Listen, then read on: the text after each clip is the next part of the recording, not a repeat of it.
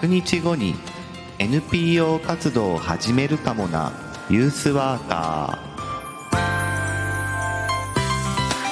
ー。おはようございます。2月22日水曜日朝7時名古屋からお届けしています。ユースワーカー社会教育士の白川陽一白さんです。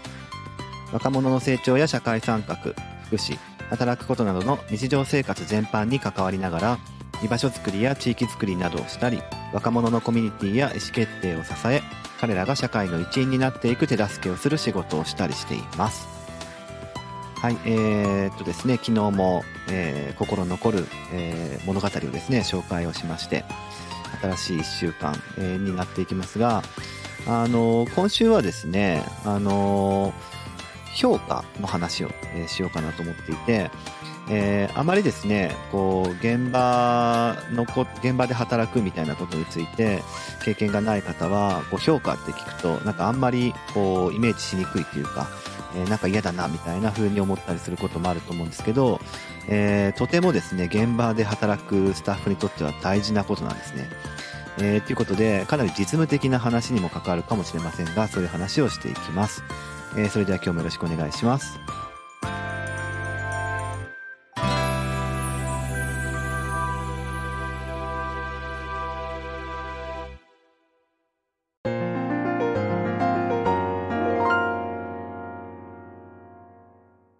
評価ということで、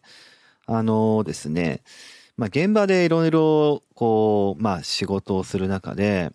えー、まあ、特に僕なんかは、事業っていうね、イベントとか講座とか、まあ、人の関わりが生まれるような、えソフト事業ですね、えー、いうものを担当していますから、えー、それを、こう、続けていくにあたって、どういう実践が、こう、いい実践なんだろうというふうに、えー、自分でただ思ってるだけじゃなくてですね、他の人に分かってもらわないといけないっていう、まあ、仕事をしてるわけですね。で、そのために、こう、自分でいいと思ってるからいいっていうことでは、まあ、不十分なわけですよ。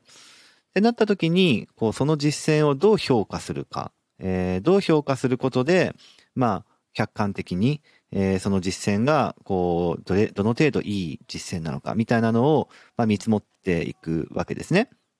で、えー、で、行政の今立場で、えー、行政の立場というか、行政の施設の中で今、えー、僕は働いてるわけで、まあ、民間の人として働いてますが、えー、指定管理者制度というその名のもとで、まあ、行政の施設っていうものを、あまあ、えー、管理運営をしているわけですから、あの、評価のこう論法というか、評価の仕方もですね、行政の評価の仕方っていうものが、やっぱり土台というか前提に、来ちゃうわけですね。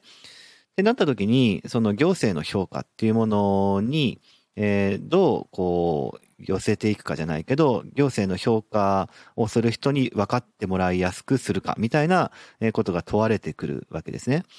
で、ここで、問題によくなってってくると言われているのがですね、えー、量的な評価っていうものに依存するっていうのが行政はあよくあるというふうに言われています。えー、量ですね。まあ、簡単に言うと、あの、見出しにも気をつけましたが、人数ですね。えー、人数がどれぐらい集まったかというところに、えー、かなり、こう、それを変調してしまうというか、偏ってしまうっていう傾向が、えー、あるというふうによく言われます。だから極端な話、人数が多く集まる事業はいい事業、いい事業、実践で、人数が少ない事業、実践は悪い実践である。良くない、えー、質が低い、えー、やるに値しない、えー、実践であるというふうに、まあ、紋切り型で評価されがちなんですね。で、これは、あの、一見正しそうに思えるっていうふうに、えー、思う人もいるかもしれないんだけど、これは大問題であるということですね。あの、まあ、ちょっと考えればわかるんですけど、あの、めちゃくちゃ多い人数が、えー、来なか、じゃ来ない事業が 本当に、えー、悪い、えー、まあ、事業というかプログラム、実践なのかっていう話ですよね。えー、やっぱり事業、イベント、講座、まあそういったものの性質によっては、めちゃくちゃ多く集まるというもの自体が目的にならないものもあるわけですね。特に継続的なこうグループ支援をしていくみたいなことだと、えー、大量の人数を扱うみたいな、そういうものよりも人の、人と人の顔が見えやすいぐらいのグループサイズで続けていくっていうことが大事だったりもする。まあそういう場合もよくあるし、あとは、えっと、多分にですね、こう人の支援まあ、成長とか育成とか変化を見守るっていうものがユースワークとか、まあ、あとは行政の論理では社会教育って文脈なんですけど、えー、まあ、ものなんですが、その変化を見守るっていう性質の、えー、タイプの事業、まあ、をやっていますので、そうすると、こう、ずっと継続的にやるっていうことの方が、プロセスの方が大事だったりするわけですね。そうすると一過性のめちゃくちゃ多い人数が集まればいいという考え方はかなり危険なわけですね。え、これが人数が多いっていうところばかりを、えー、良しというふうにしてしまうと、あの、とにかく、こう、どんな中身でもいいから、えー、人が多く集まりさえすればいいっていうふうに、手段と目的がごっちゃになっちゃうということに往々にしてなっていくわけですね。なので、人が多く集まる実践が良い実践だっていうことは、なかなか、こう、乱暴な議論で本来あるわけですね。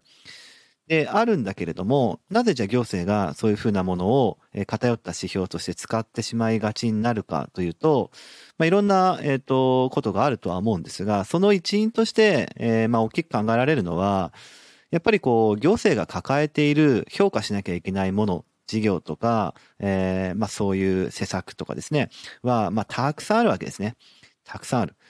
で、そしてそれの一個一個を、えー、つぶさに見て、あれはいい、えー、これはダメだ、みたいな、えー、評価活動をしようとすると、まあ、途方もない時間がかかってしまうわけですね。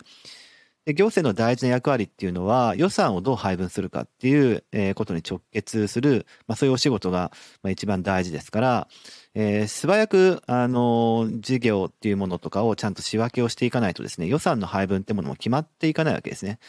そうすると、素早く判断できるような、え、数字っていうものが、え、好まれるということになっていくわけですね。まあ、数字は嘘をつかないという言葉もありますけれども、人数が多いだとか、えー、多くないっていうものは、数字の大きさが大きいか小さいかで測れるので、えー、そこを基準にさえしてしまえば、あ人数が多いものの方が、まあ、偉いというか、えー、良いというふうに、まあ、見なしがちっていうことがあるわけですよね。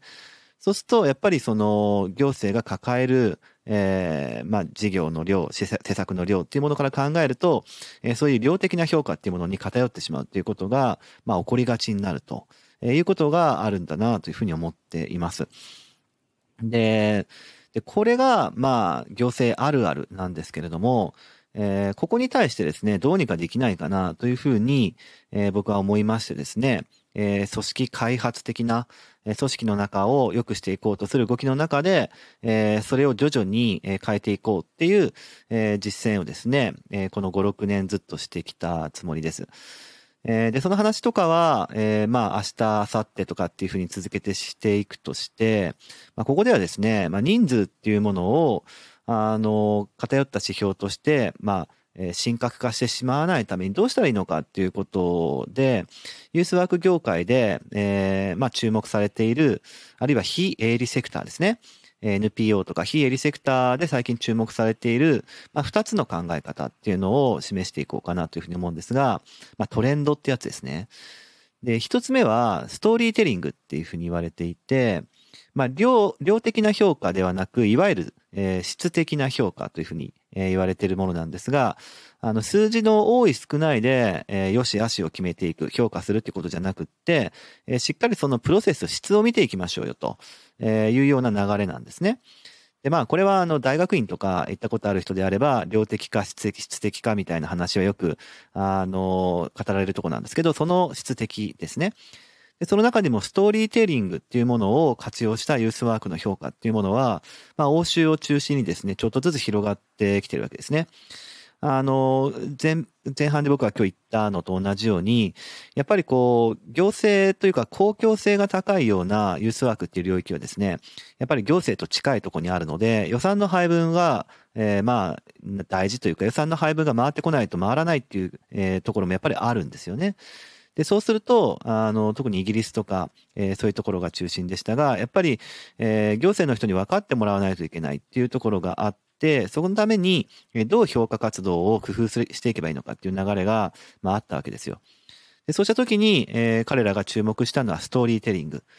まあ、簡単に言うとですね、実践上の、こう、若者たちの変化っていうものを、ユースワーカーがちゃんと記述をして、で、ストーリーを作って記述をして、で、その記述というもの、えー、自体を、えー、評価活動をするときの素材にしていこうという考え方ですね。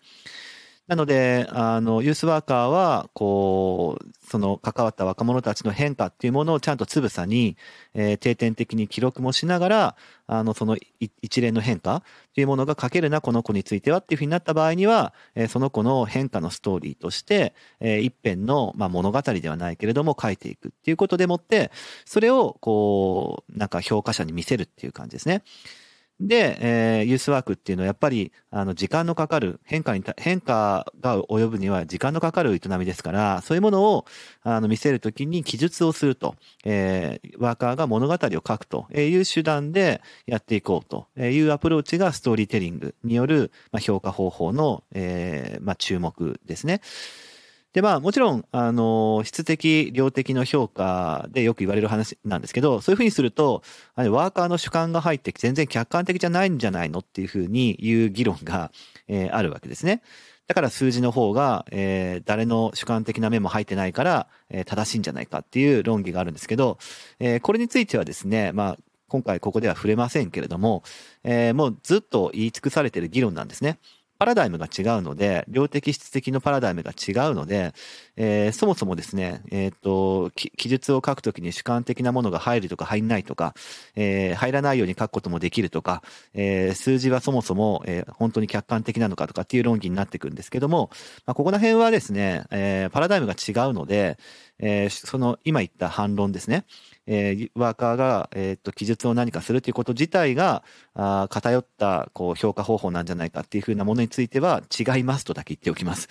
えー、違いますというふうに言うし、それについて詳しく、えー、知りたければ質的評価と量的評価みたいなところで調べていけば、まあ、評価論の話にはなっていくかなと思うんですね。で、まあ、えー、そこでは紹介しませんけど、まあ、いうふうにストーリーテリングっていうものを、えー、活用した評価方法っていうものが一つ注目されてるよっていうことなんですが、まあ、個人的にはですね、あの、この実践をしてるっていう、えー、ところで面白いなと思ってるのは札幌ですね。実際に札幌の職員に聞いたんですけど、彼らは、あの、センターに来ている若者たちの変化まあ、特に、えー、オープンスペース、ロビーですね、フリースペースに来てる若者たちの変化っていうものを、えー、1ヶ月ごとにですね、ちゃんと、あの、お便りという形で、まあ、記述をして、えー、もちろん匿名でね、その、えー、この名前というのがわからないようにして、匿名で書くんですけれども、あと本人に許可を取るんですけど、えー、1ヶ月単位で、えー、まあ、特に、えー、っと、この子の変化は著しいなっていうものに、えー、若者に対しての、まあ、記述っていうものをしっかり書いて、で、それを、えー、その子が通っている学校の職員室に送るっていうことをしてるみたいですね。あの、一般に、えー、まあ、配布する、テイクフリーのものとして配布するってことではなくって、えー、っと、ちゃんと関係者だけに配るっていうことをしてるってわけですが、まあ、そうすると、要は、学校の中でいる、えー、若者たちっていうのは、学校での、まあ、振る舞い方っていうのをしてるんだけど、学校じゃないところで、お宅の、えー、学校の生徒さん、こういう感じで、えー、いるんですよっていうことを学校の先生が知ることになるわけですね。でそうすると、えー、地域全体でその子を包摂できるというか、えー、地域全体でその子の見守りっていうのにつながっているんで、えー、札幌のセンターはですね、えー、まあ若手職員中心でというふうに聞いてますけれども、あの、そのお便り形式にして、えー、特にフリースペース、オープンスペース、ロビーに来てる子たちの変化っていうものを記述して、それを、まあ、ストックもしつつ、えー、まあ、関係者、ここだと学校の先生たちですけど、に配布するということをしています。あの、こういう感じですると、まあ、ローカルなレベルでしていくと、えー、っと、まあ、このユースワークっていう営みは大事だなっていうものが、えー、その若者に近い、えー、距離にいる大人たちから順番に影響をしていくので、まあ、これはとてもいい仕組みだなというふうに思ってるんですね。まあ、一方で課題は、あの、そういう取り組みをするよりもはるかに早く、えー、社会的な複雑さっていうものは増していって、えー、その複雑さに対して、えー、より若者たちにしんどい状況っていうのは迫ってきているので、えー、行政のこう改革っていうもののスピードがそれに追いつかないっていうことなんですね。つまり、いくらいい地道な取り組みをしていたとしても、例えば、えっ、と、若者の子供の貧困待ったなしとか、えー、まあ、引きこもりとかニートとかそういうような、えことを問題視する流れっていうものはどんどん加速化していくし、えー、なんか居場所がない孤立みたいな問題とかっていうものもどんどん根深くなっていくしっていうことに対しては、行政は最優先で取り組まなきゃいけないってことになると、フリースペース、オープンスペース、えに来てる子たちの丁寧な関わりっていうものは、なんかコスパが悪いんじゃないかみたいな経済合理性の話に、えー目が向いちゃって、だからもっとコスパのいい方法を考えなきゃいけないんじゃないかって話になったりとか、そもそも長い時間かけて、これしか人数が、えー、これしか、だけの人数しか扱えてないのみたいな量的な方に偏っちゃうと、やっぱり量的な評価っていうものの方が、えー、そうは言っても大事だよね、みたいな揺り戻しになっちゃうってことになるわけですよね。だからそうすると、ストーリーテリングっていうものは、えー、まあ、やっぱり身近な人たちに対して、あるいは狭い地域、まあ、ローカルレベルというか、いうところで、こう、ユースワークとか、うちの施設とかセンターはねっていうことを、まあ、言っていく、分かっていくためには必要な取り組みだと思う一方で、もう少し公共性の高い、えー、ところでは、そのストーリーテリングっていうものだけじゃなくって、もう少し公性の高い評価方法っていうのを使っていく必要があるかなというふうに思うわけですね。で、最近注目されているのは、あの、社会的インパクト評価っていう、えー、まあちょっと長い名前なんですが、社会的インパクト評価ってやつですね。で、これについては、えー、っと、まあ、えっと、なんかもまた別の機会で、えー、3日後ぐらいかな、えー、ちょっとこれシリーズもので喋っていきたいんですけど、3日後ぐらいに社会的インパクト評価の話は個別でしようと思うんですけど、あの、要は、えー、さっきもストーリーテリングのとこでも喋りましたけど、量的評価と同じ、えー、量的評価の代わりに、えー、質的な評価がありますよって言ったのと同じように、社会的インパクト評価も質的な評価の一つですね。これは特に非営利セクター、え、とかですね、あとは国家レベルとか、え、世界標準とか、え、いうレベルで考えたときに質的評価の、まあ、潮流として、え、今最も注目されているというか、まあ、もう標準になってきてるって言っても過言ではないかな、え、っていう、ま、評価の考え方になってきますね。で、これが社会教育だとか、えー、いう分野に特に、えー、まあ、当たり前になってき始めてるっていうことがありましてですね、えー、この考え方をもって量的な評価っていう、えー、ものじゃないまでは言い過ぎなんだけど、やっぱ量的な評価も大事だっていう流れは、えー、どうしても行政的には変えられないっていうのがあるので、量的評価と対をなす、えー、大事な考え方の一つとして質的な評価、えー、とりわけ社会的インパクト評価っていうものを大事にしようっていうふうな流れになってきてるっていうふうになりますね。はい、えー、今日はこれぐらいにしておきますけれども、えー、評価の話ですね。えー、人が多く集まるっていうものが良い実践っていうふうにならないために、えー、質的な評価っていう方向に向いていかないと、えー、とんでもないことになってしまう、え自分たちの仕事がやりにくくなってしまうっていうことの話でした。はい。で、明日はですね、え、まあ、その質的な評価っていうものの話も、まあ、したいんですが、